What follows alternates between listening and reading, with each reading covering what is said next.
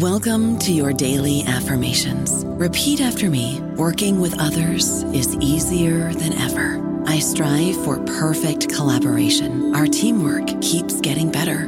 Yeah, affirmations are great, but Monday.com can really get you the teamwork you desire. Work together easily and share files, updates, data, and just about anything you want all in one platform. Affirm yes to start or tap the banner to go to Monday.com. Okay, round two. Name something that's not boring. A laundry? Ooh, a book club. Computer solitaire, huh? Ah, oh, sorry, we were looking for Chumba Casino. That's right. ChumbaCasino.com has over 100 casino style games. Join today and play for free for your chance to redeem some serious prizes. ChumbaCasino.com. No purchase necessary. Full prohibited by law. 18 plus terms and conditions apply. See website for details. Hello, everybody. This is Marshall Poe. I'm the editor of the New Books Network, and I'd like to tell you that we have a new and improved website. It has two new features that we think you'll love. One of them is a vastly improved search engine so that when you type in keywords, you'll get a bunch of episodes really quick. The other is the ability to create a listener account. And in that listener account, you can save episodes for later listening. So you can create a kind of listening list. We think these features are neat and we think you'll enjoy them. Please visit the site today. Welcome to the New Books Network. Hello. Welcome to the New Books in Jewish Studies podcast. I am your host, Ari Barbalat. Today, it is my blessing to be in dialogue with Maxim Shrayer. We will be discussing his book, I Saw It Ilya Selvinsky and the Legacy of Bearing Witness to the Shoah, published in Boston by Academic Studies Press 2013. Dr. Shrayer is professor of Russian, English, and Jewish Studies at Boston College, where he is also the active the acting chair of the Department of Eastern Slavic and German Studies. Maxim, I'm honored to be in dialogue with you today. Thank you wholeheartedly. Thank you so much, Ari, for having me on the program. I really appreciate it. And even though the book came out almost a decade ago, I think, in a sense, it's become even more relevant to today. Thank you. In in this capacity, um, can you, before we get into some of the more content-oriented questions, in what ways do you feel that your book is more relevant today in 2023 than it was in 2013 when it came out? Do you mind sharing, if if you feel comfortable, any ways Absolutely. that your thinking has evolved over the past 10 years regarding it's this subject so much, after completing Absolutely.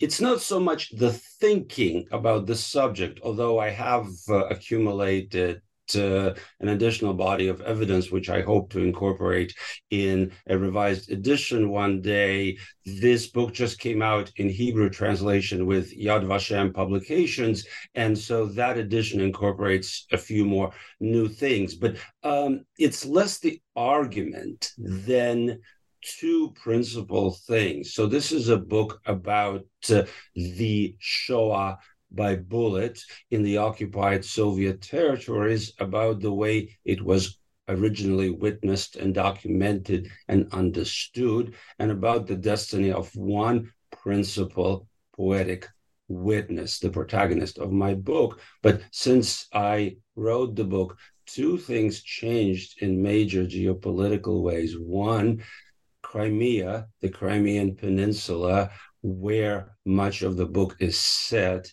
where I researched the mass atrocities, uh, um, mass executions of Jews in 1942 43 has since been annexed by Russia. When I was doing the research, it was Ukraine. I visited there. I worked with local uh, sites, with local archives. So when Russia annexed Crimea on principled moral grounds an army to inflate those, but I stopped going because I do not accept the annexation.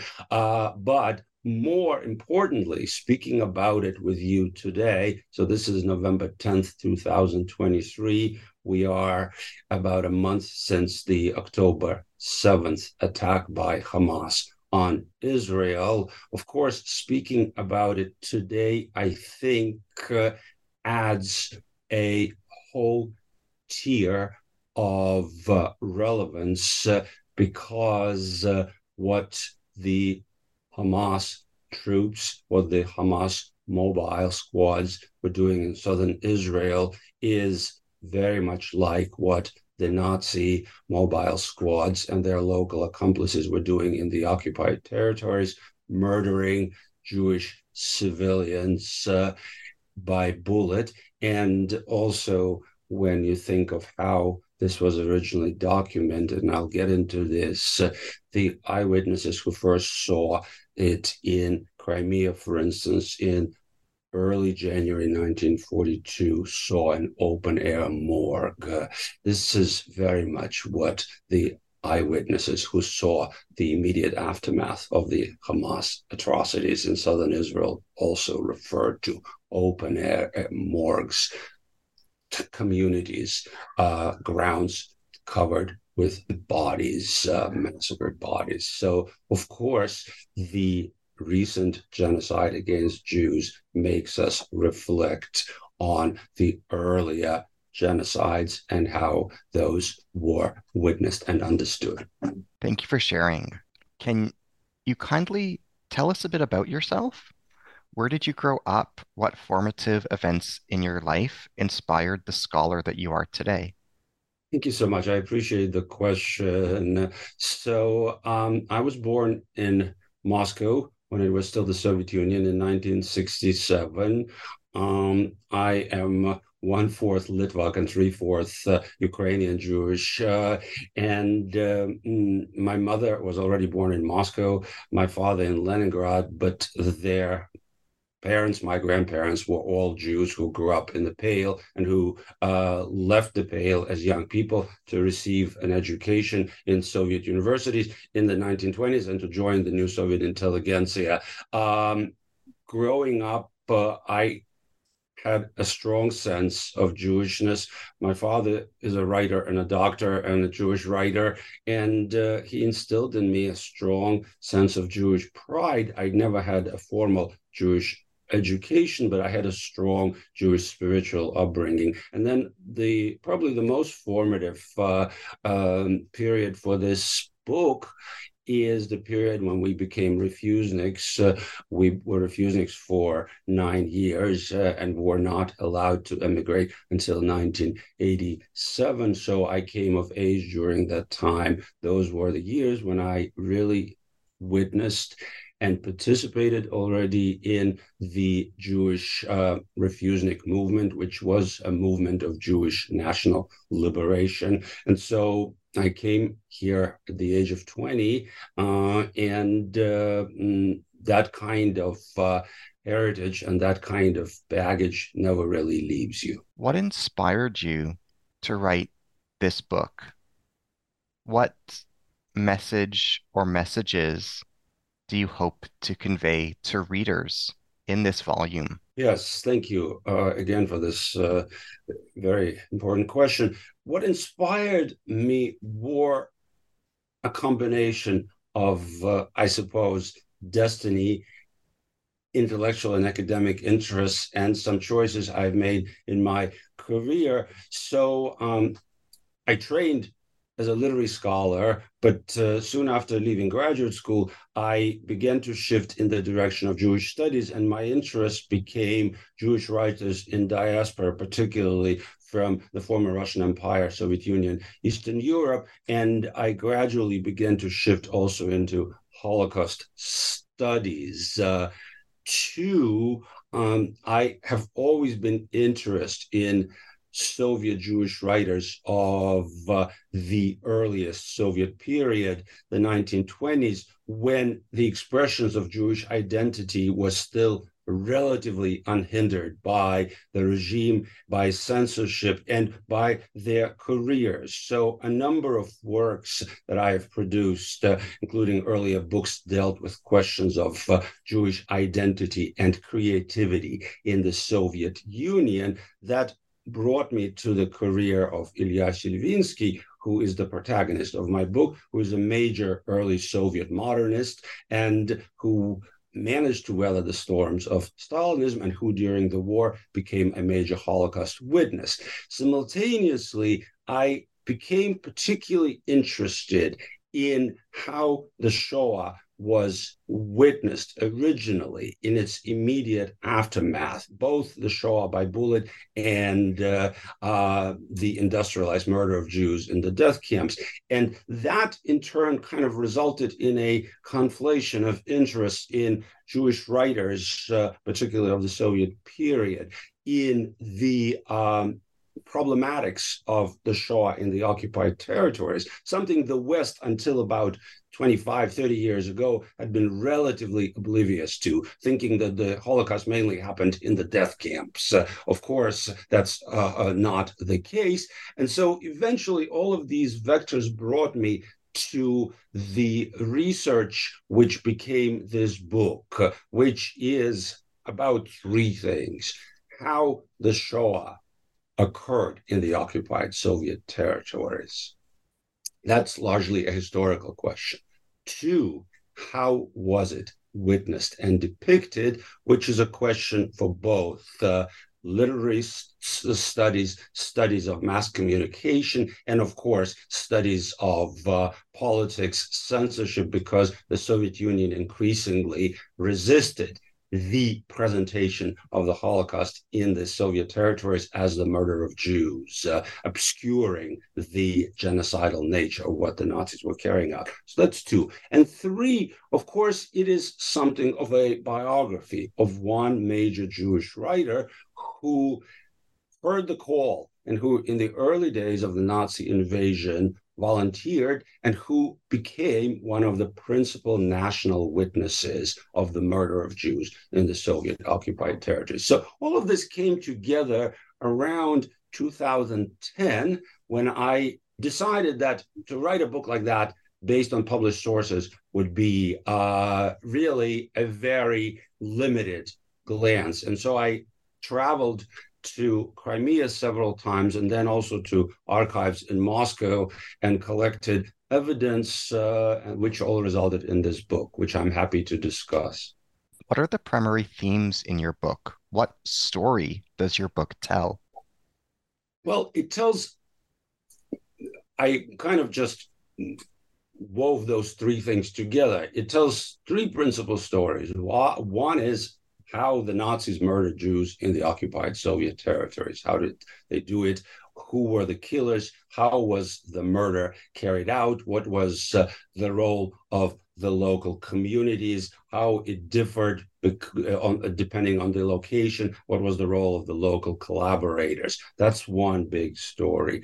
The other big story is how the specificity of Jewish martyrdom, of Jewish death, was uh, partially allowed and then increasingly obscured and silenced in the Soviet Union.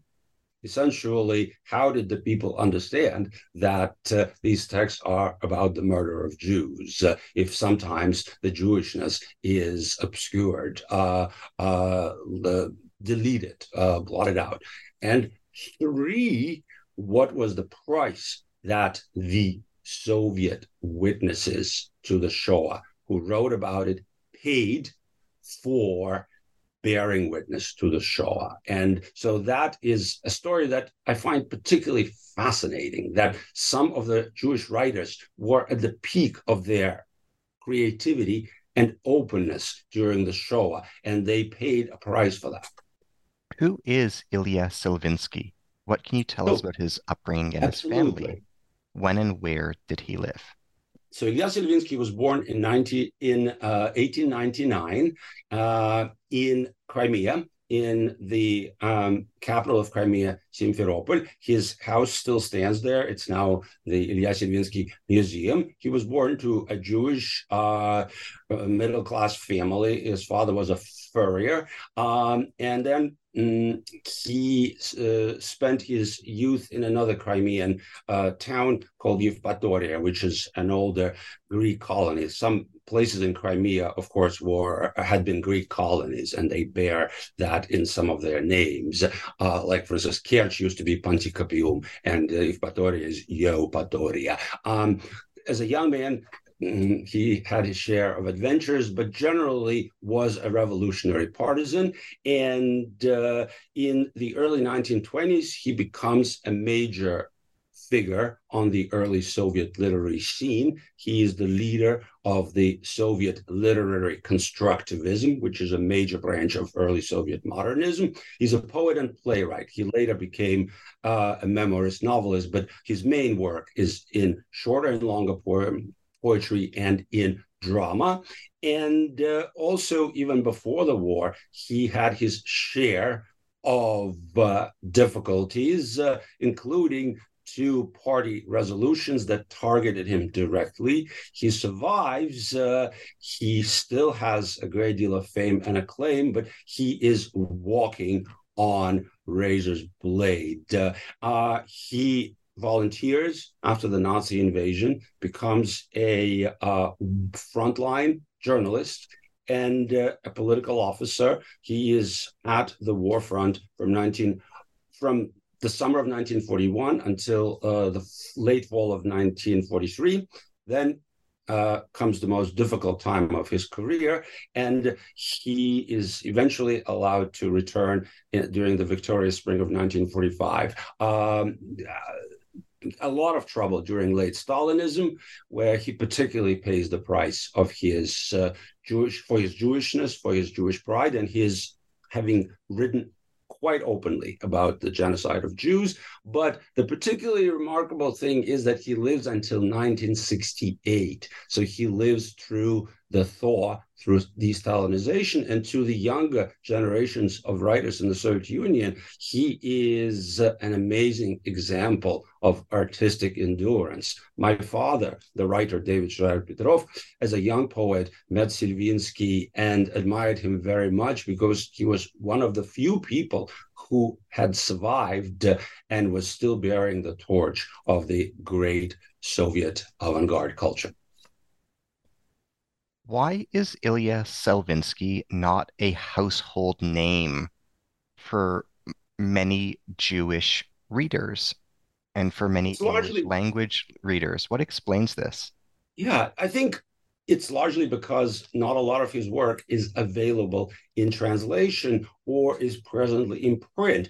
His work was always available in anthologies uh, of uh, Soviet writing, and he had something of a following in in translation during the 30s 40s but um, certainly his name and reputation in the 1950s and 60s were obscured in the west by writers like boris pasternak or osip mandelstam or later vasily grossman who became major household names in translation who were Jewish Russian writers. And uh, also, I suspect the fact that Selvinsky was and remained uh, a Marxist, or at least called himself a Marxist, and never openly, openly uh, challenged the regime on its principal ideological grounds uh,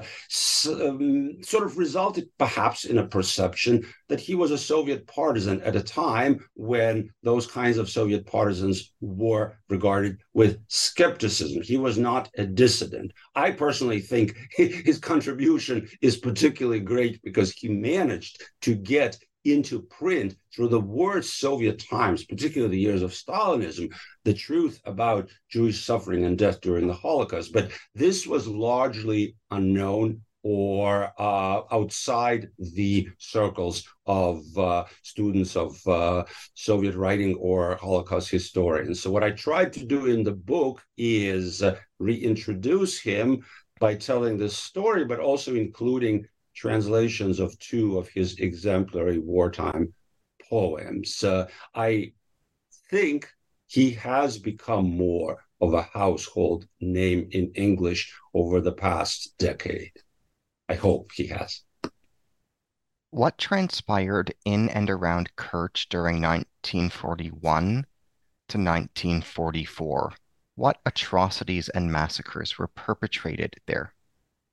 So, Kerch is uh, located on the easternmost side of the Crimean Peninsula. So, if you look at the map of the Black Sea, essentially Turkey, the Anatolian coast is below, and the Crimean Peninsula is stark in the middle.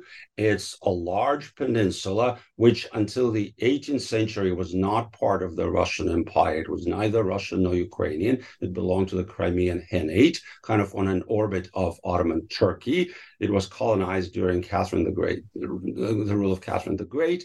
Um, of course, Crimea is strategically very important. If you remember, for instance, the Crimean War, already then the big game involved uh, not just the Russian Empire, but Ottoman Turkey, the United Kingdom. Why? Because if you control Crimea, you control the Black Sea to a large degree. The seat of the Russian Black Sea Navy is Sebastopol on the southern coast of Crimea. So there is a lot of at stake. So when Nazis invade the Soviet Union, and uh, in the first disastrous months of the Nazi advance, they very quickly advance uh, all along the border, moving northward, centerward, and southward, and they begin to occupy Crimea. The initial Soviet propaganda is presenting Crimea as a kind of uh, fortress that would never surrender, a fortress peninsula, and also, which is particularly tragic,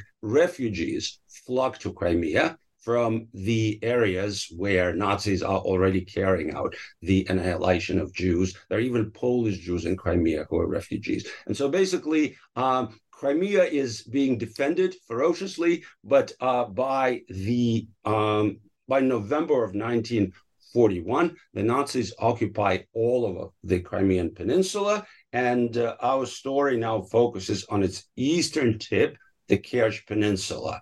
Um, what happens there is uh, really remarkable for Holocaust history. So, when the Nazis go through Crimea, they follow more or less the same pattern of Jewish annihilation. In small rural communities, there are, for instance, Jewish collective farms in Crimea, all Yiddish uh, speaking and all. They basically kill all Jews in small communities right where they're living in larger towns and cities, they first temporarily ghettoize them. They're not really ghettos per se, but for instance, in the city of Kerch, they hold thousands of Jews in the old city jail. Uh, and then they truck them or walk them primarily to the so-called anti-tank ditches. Basically, in the Soviet defense doctrine, there was this idea that large anti-tank ditches would deter the advance of the panzers. And it was partially successful, but partially unsuccessful because the tank, the Nazi tank troops figured out how to circumvent them, how to cross them. So basically, in the case of Kerch, uh, in late November uh, and December of 1941, the entire Jewish community, uh, local Jews as well as Jewish refugees from other parts of the Soviet Union, are first ordered to appear in the main city square, Haymarket Square. Then they are taken to the city jail. Women and young girls are raped en masse and tortured. Just some of the most horrendous uh, evidence, which I hesitate even to write about. And then um, in several days, they are trucked to the outskirts, the western outskirts of the city of Kerch, to an area called Bagerovo, where there is a major anti tank ditch, which is about uh, less than one mile long, and uh, the they're brought there and uh, shot by bullet by um, local Wehrmacht troops, by local accomplices and uh, members of the Nazi killing squads, and so basically, the story would have been horrendous but complete had it not been for something that happens in the last days of December, which is the Soviet command undertakes a daring but very ill conceived operation whereby a landing. Uh, uh, basically, troops are descended into eastern Crimea, and they are able to push the Nazis from eastern Crimea, and eastern Crimea is taken over and is in Soviet hands until May of 1942. As a result, in the early days of January, the avant garde of Soviet troops, as well as photojournalists, uh, documentary uh, filmmakers, and uh, regular journalists, basically uh, are able to document what they see in the most immediate aftermath. And so, what Selvinsky sees who is there in the early days of January as a military journalist, is basically a anti-tank ditch, and I have photographs of that in the book, which is filled to the brim with bodies, and also bodies strewn all around. There's a little bit of snow. The temperature is about 32 Fahrenheit. So it is like an open air morgue. And what the earliest witnesses see had never been seen before. This is our earliest documented Holocaust evidence.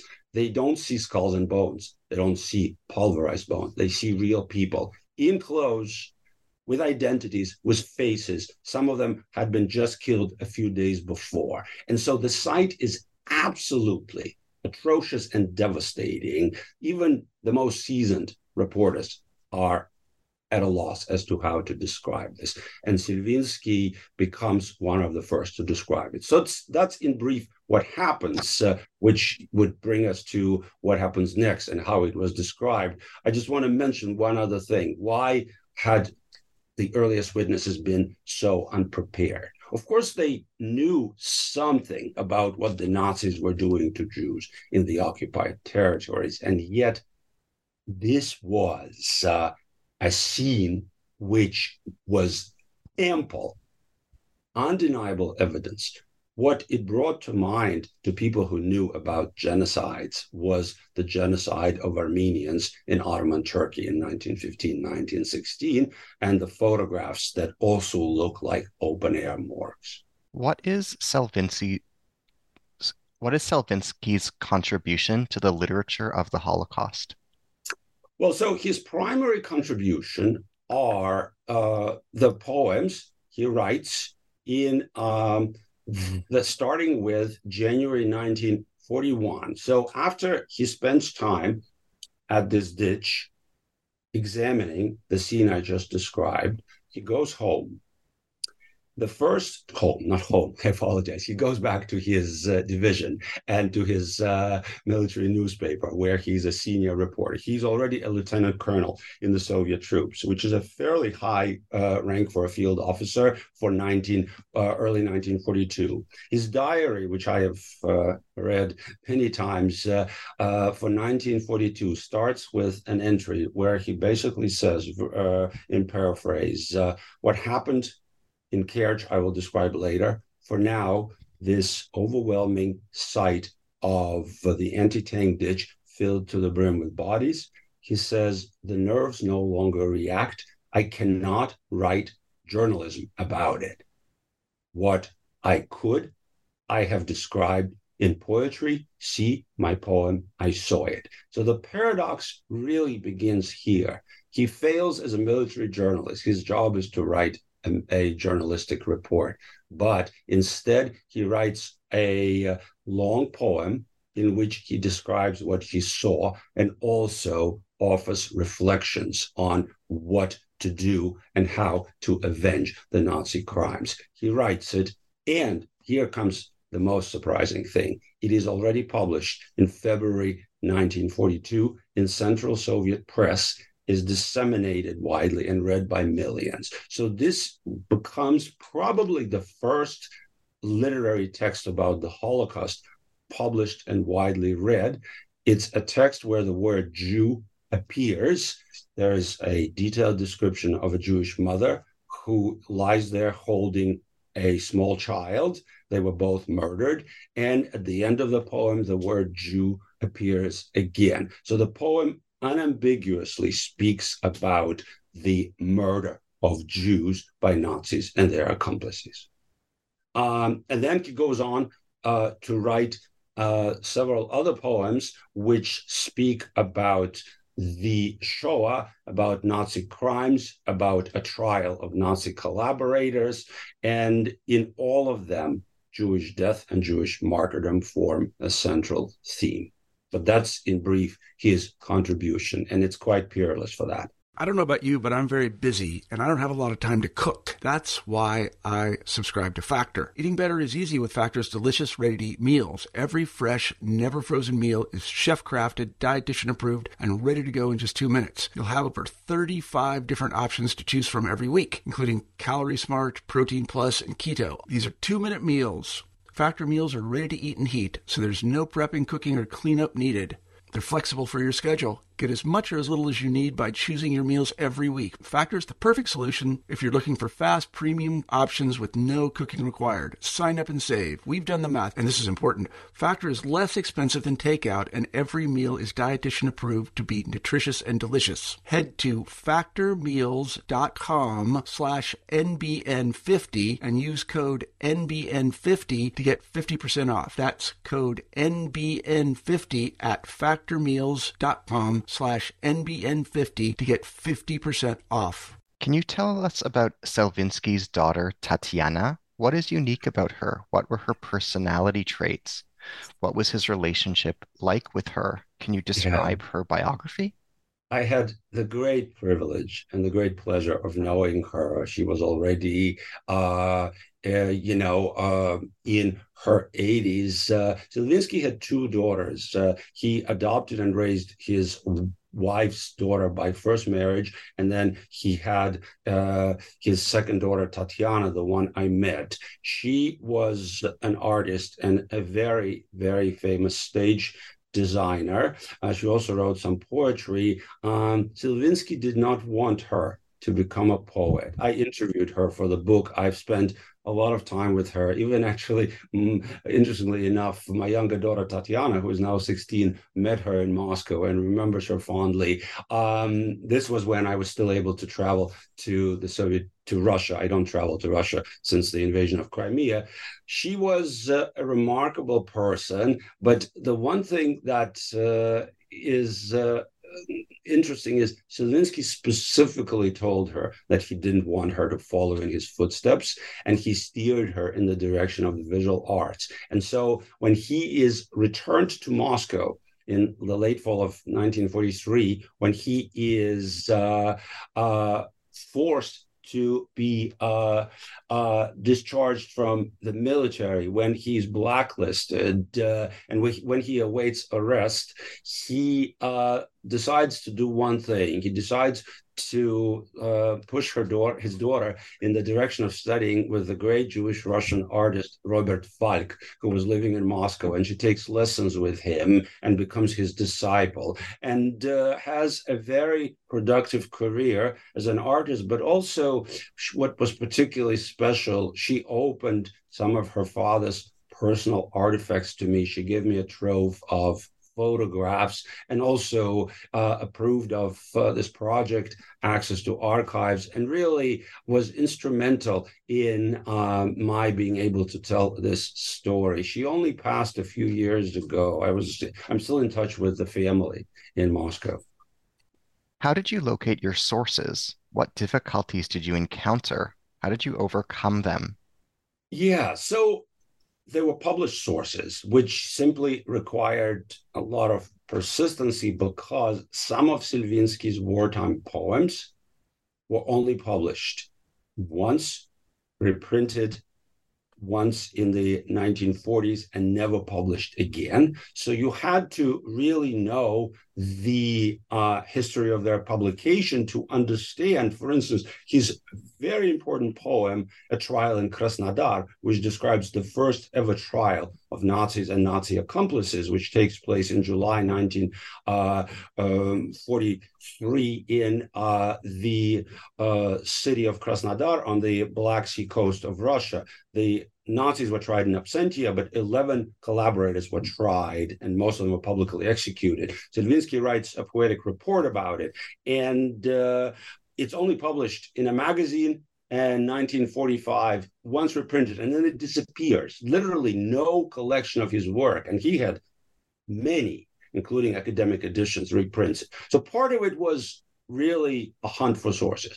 The other part was the research I conducted on site in Crimea, because I really felt that to write a book about this without going there, without seeing the sites, was a very limited perspective. And still today, Crimea is, I, ha- I hate to say, one of the best places, but if one wanted to see the uh, what remains of the Shoah by bullet, in Crimea, you can still see the ditches you can still see the buildings where Jews were held, which have v- remained virtually unchanged. And that experience was remarkable. I stood where Selvinsky stood, more or less exactly, and looked at the uh, ditch, which is now covered with a thin layer of grass. But beneath that thin layer of grass lie Jewish bodies, Jewish bones and skulls. When he was there, they were basically like bodies in a morgue.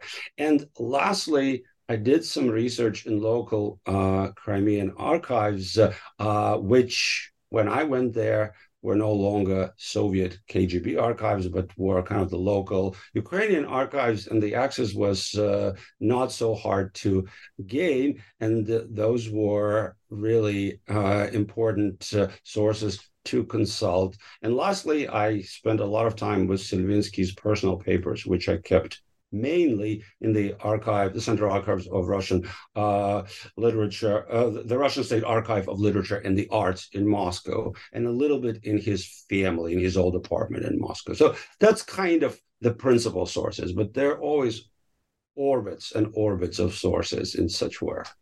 Can you elaborate on Selvinsky's piece, A Trial in Krasnodar, which you just alluded to? Yeah. Interpret it and contextualize it for us. I'm happy to. Basically, uh, what starts happening is in early 1942, Selvinsky becomes probably the earliest national poetic witness to the Nazi atrocities uh, uh, and uh, the Nazi annihilation of Jews by bullet. It was mainly by bullet, although toward 1942 43, the Nazis began to use gas vans in certain places, including in the coast of the Black Sea and North Caucasus. Um, he also begins to run into difficulties with Stalin's uh, leadership. Why?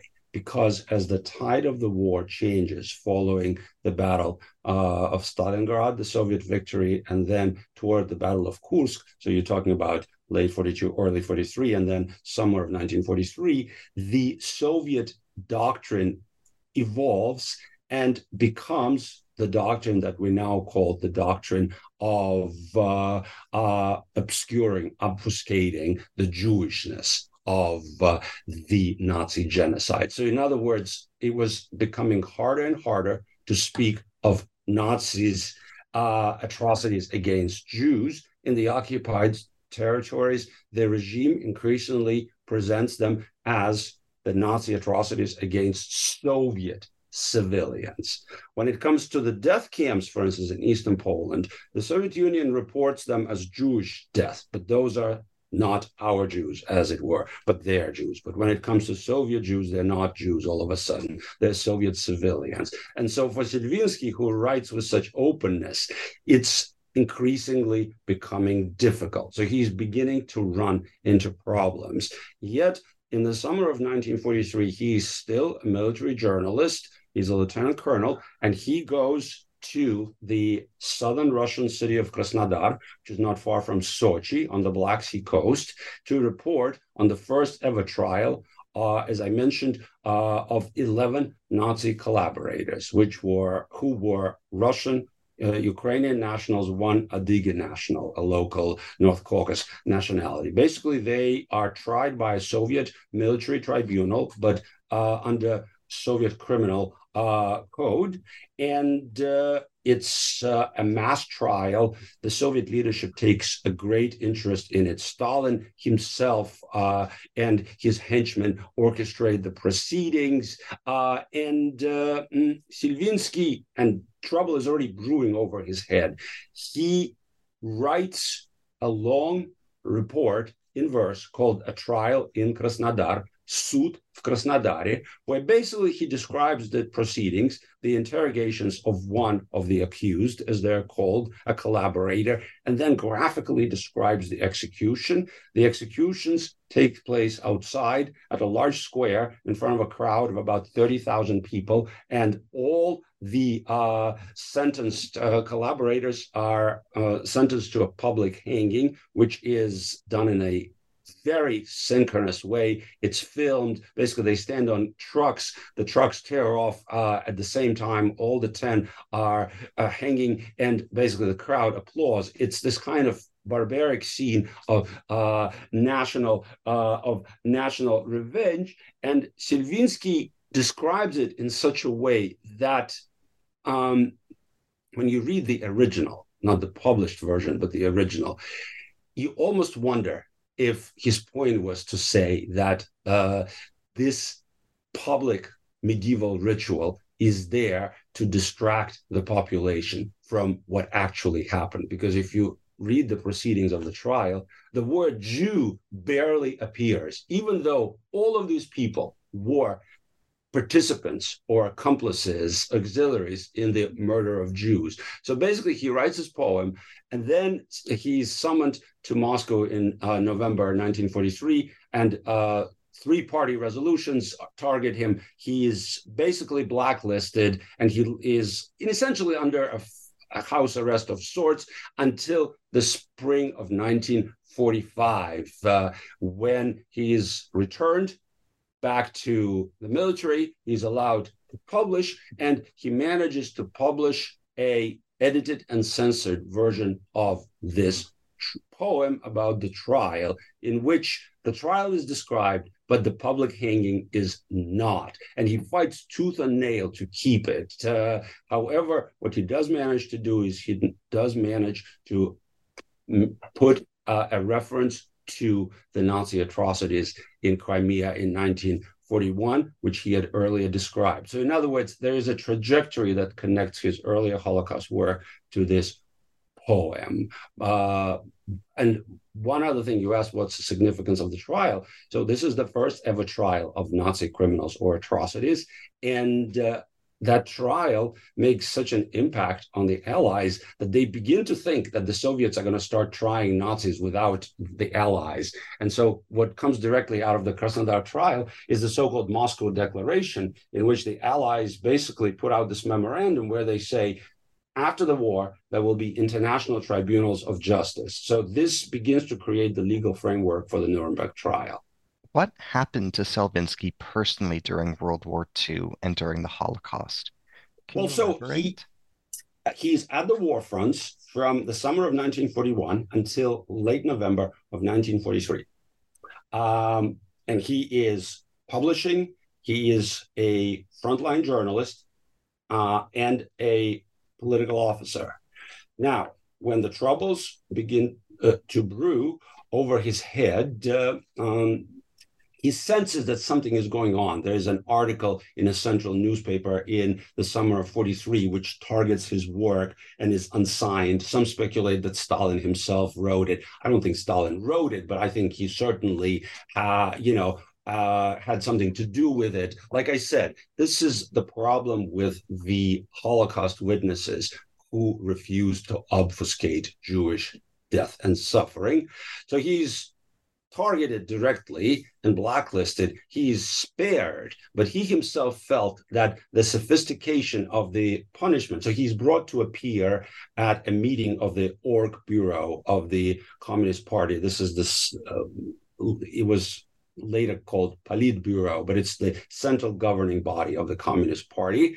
Uh, Stalin himself makes an appearance. Uh, his leading henchmen are there. So he's mocked, he's insulted, he's interrogated. He said that he came there as a young man and he left uh, feeling like uh, an an, uh, an ancient person, and then he's unable to publish. But what he felt was the sophisticatedness of the punishment is that he was prevented from being at the war fronts. So he never got, for instance, to write as did other major Holocaust witnesses about the liberation of the camps when the Soviet armies begin to liberate the camps in eastern Poland in 1944. And then, of course, uh, Auschwitz, uh, uh, January 1945. He is still blacklisted and in Moscow.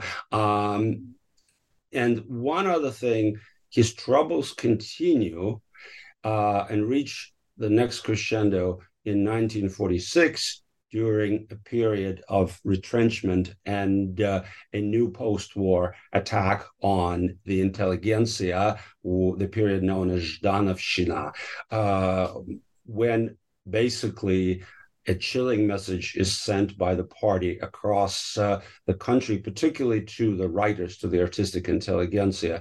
In the minutes that survive, several times, Stalin himself makes remarks about Selvinsky that are threatening and disparaging. Uh, he's not openly targeted, but he expects arrest. Uh, thank God he survives and uh, he continues being active, uh, like I said, into the late 60s. What is depicted in Selvinsky's piece, I Saw It? Can you paraphrase it for us? Can you explain it for us? Well, so um, I saw it as the poem that uh, I touched on when we were speaking about what happened in Crimea and in Kerch in 1941 42. So, this is the poem that Selvinsky writes on the basis of having witnessed the immediate aftermath of the murder of thousands of Jews, primarily women, children, and the elderly. Uh, uh, in front of an anti-tank ditch on the western outskirts of the city of Kerch. He writes a long poem about it. It's published in February 1942 and reprinted a number of times uh, and becomes a nationally known text. And why I say nationally known, not only because it's published in the central press, but also, for instance, there's evidence that people copy it they distribute it. And even versus there's really interesting evidence that people not knowing what it refers to think that it refers to Babi Yar,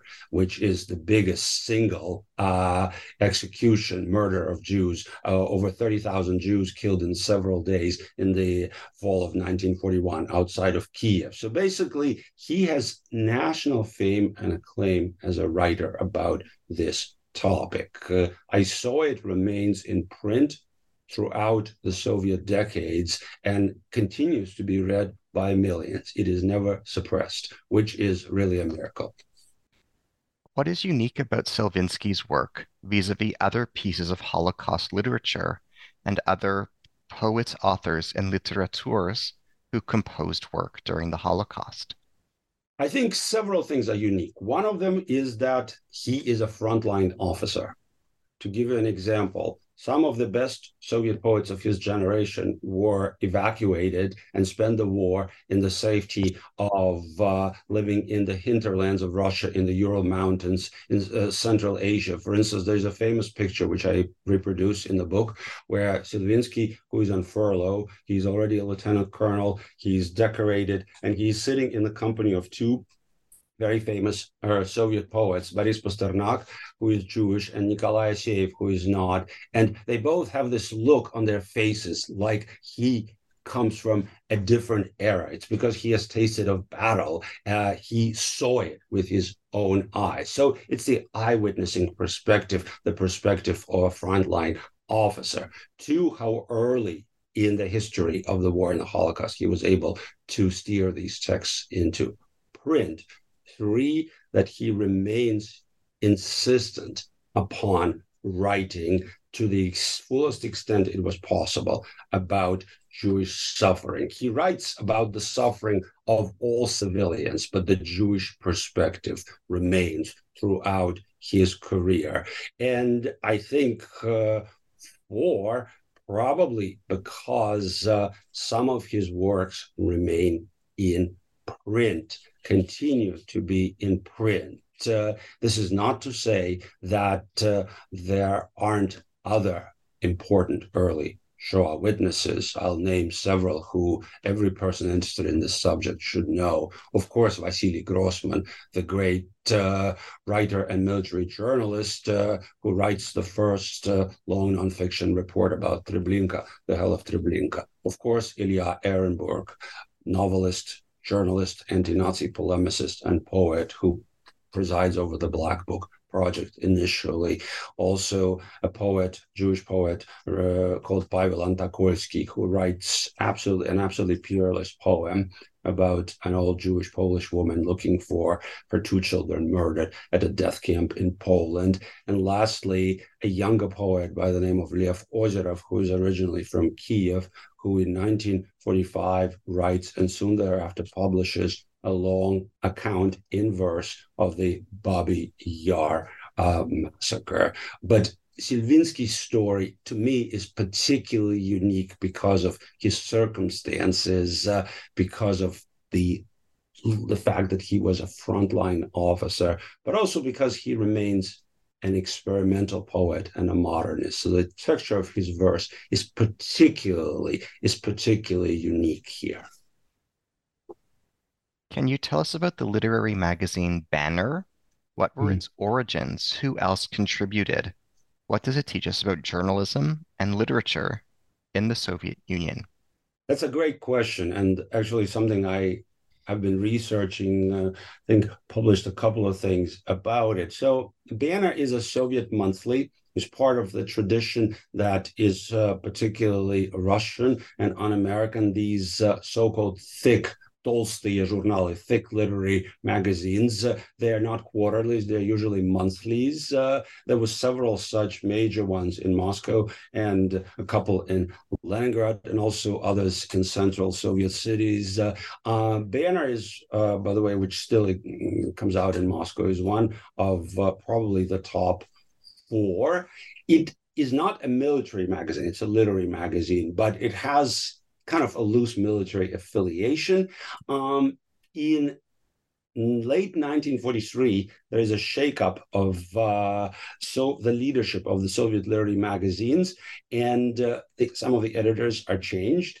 And basically, Stalin appoints as the new editor in chief of Banner, and in Russian, Banner is called Znamya, a famous Soviet playwright by the name of Всеволod Wisniewski, who is of Polish noble descent, who is an Orthodox communist who participated in the events of the Russian Civil War, and who is probably the only official Soviet writer who writes a Soviet tragedy. Because how can you have a tragedy in official Soviet theater, right? Uh, because life is supposed to be so wonderful and not tragic. His play, you know, The Optimistic Tragedy, is uh, uh, solidly a part of the Soviet repertoire. So basically, in the early days of the war, Vishnevsky heads the writers group attached to the Baltic uh, uh, Navy uh, during the besieged Leningrad.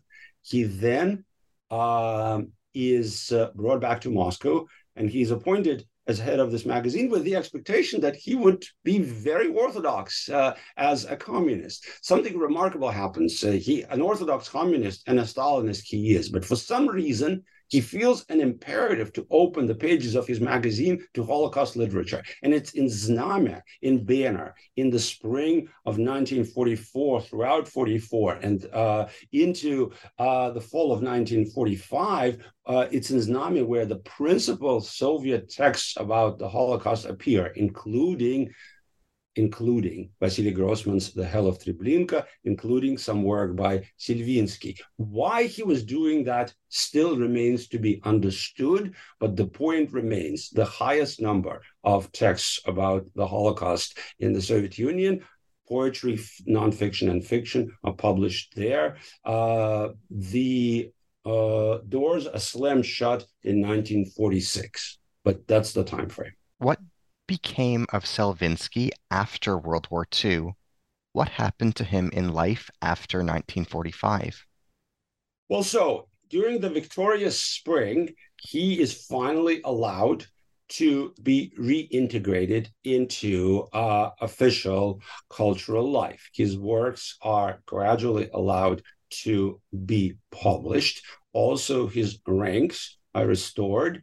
He is again a lieutenant colonel. He never makes it to full colonel, unlike some other leading Soviet writers who were frontline officers, including Stalin's favorite Konstantin Simonov, who was part Russian, part Armenian, and who was not insensitive to Jewish suffering, by the way, but he was more sensitive to Stalin's line. But nevertheless, Selvinsky is not allowed to return to where the fighting is. He is sent to the area of Latvia known as Kurland, where basically in the spring of 1945, there's no fighting, where a large group of Soviet troops is basically blockading a large group of uh, German armies. Uh, and basically, Selvinsky never tastes of battle again, but he is there during the surrender of those uh, Nazi armies in Latvia. And his last assignment is he travels to Königsberg in East Prussia, which becomes now Soviet territory and still is Russian territory. And uh, he has some interesting experiences there because he witnesses the behavior of Soviet troops during the uh, occupation of the former of the former Reich territories. Uh, um, he returns to Moscow. And uh, this is, uh, as I mentioned, when uh, following the heady um, victorious summer, uh, the Stalinist leadership basically decides again in the summer of 1946 to send a chilling message to its artistic intelligentsia that no dissent, no deviation from the party line would be tolerated. And Selvinsky again is uh, a very attractive target. He's Jewish, He's an avant gardist. He is uh, a war veteran. He writes about the Holocaust. So he is having a lot of trouble, but he's not arrested. He fears uh, for his arrest, but he's spared.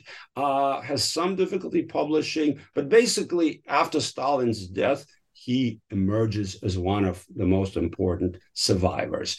To tell the complete story of his life during the late Soviet decades, we would need a whole other podcast, but all I can tell you is that he lives till 1968, which means that he not only lives through the formation of the state of Israel, uh, but he also lives through the Six Day War, during which I, by the way, was born. And uh, as a child, uh, I actually could have met him, but I never did. I met his uh, widow, Berta Sierpinska, and of course, I met his uh, daughter, Tatiana.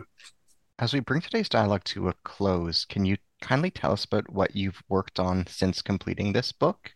What are you working on now? Thank you. I really appreciate the question. I'm sighing because it's a long decade, and where we are now, a lot of things have happened. Uh, uh, the war in Ukraine, in particular, which of course uh, brings back so many memories of uh, the Shoah and other types of violence in Ukrainian territories involving Jews and not involving Jews. So my career sort of uh, exists on two different tracks. One is an academic and a uh, university teacher, and the other is uh, a writer of uh, general interest.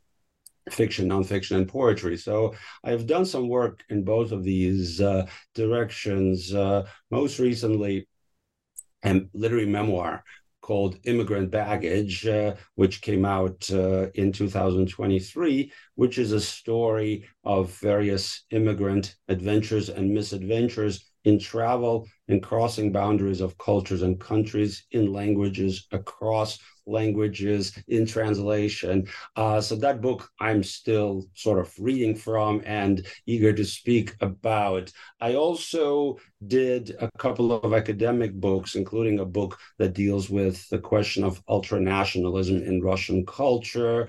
Uh, and right now I'm working on something that I have been working on and off since graduate school, which is the life uh, of uh, Vladimir Nabokov, the great Russian American writer who is mostly known for Lolita, but should be known for many other things. A book that uh, I'm working on, which is an examination of his career mainly through the lens of his marriage, lifelong marriage to a Jewish woman who never converted, and how basically, this marriage uh, was uh, one that I think made him sensitive, more sensitive to Jewish suffering, more attuned to principal Jewish questions of this century. So this is uh, the pile I'm looking at when I kind of cast a glance across my desk, these Nabokov materials. But thank you so much for asking. As we end our dialogue today, I wanted to mention how appreciative I am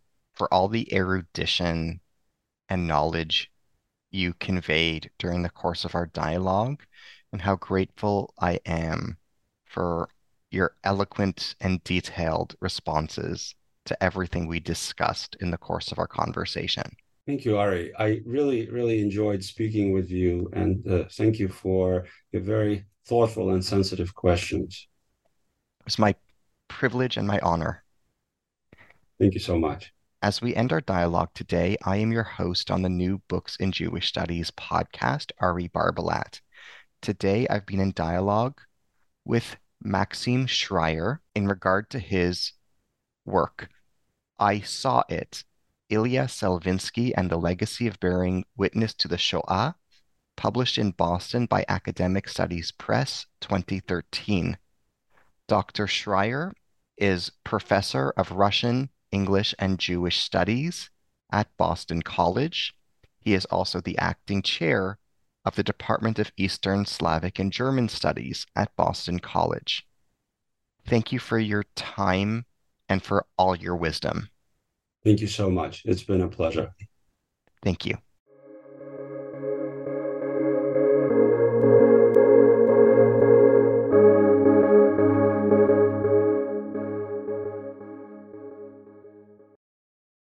Lucky Land slots, you can get lucky just about anywhere. Dearly beloved, we are gathered here today to. Has anyone seen the bride and groom?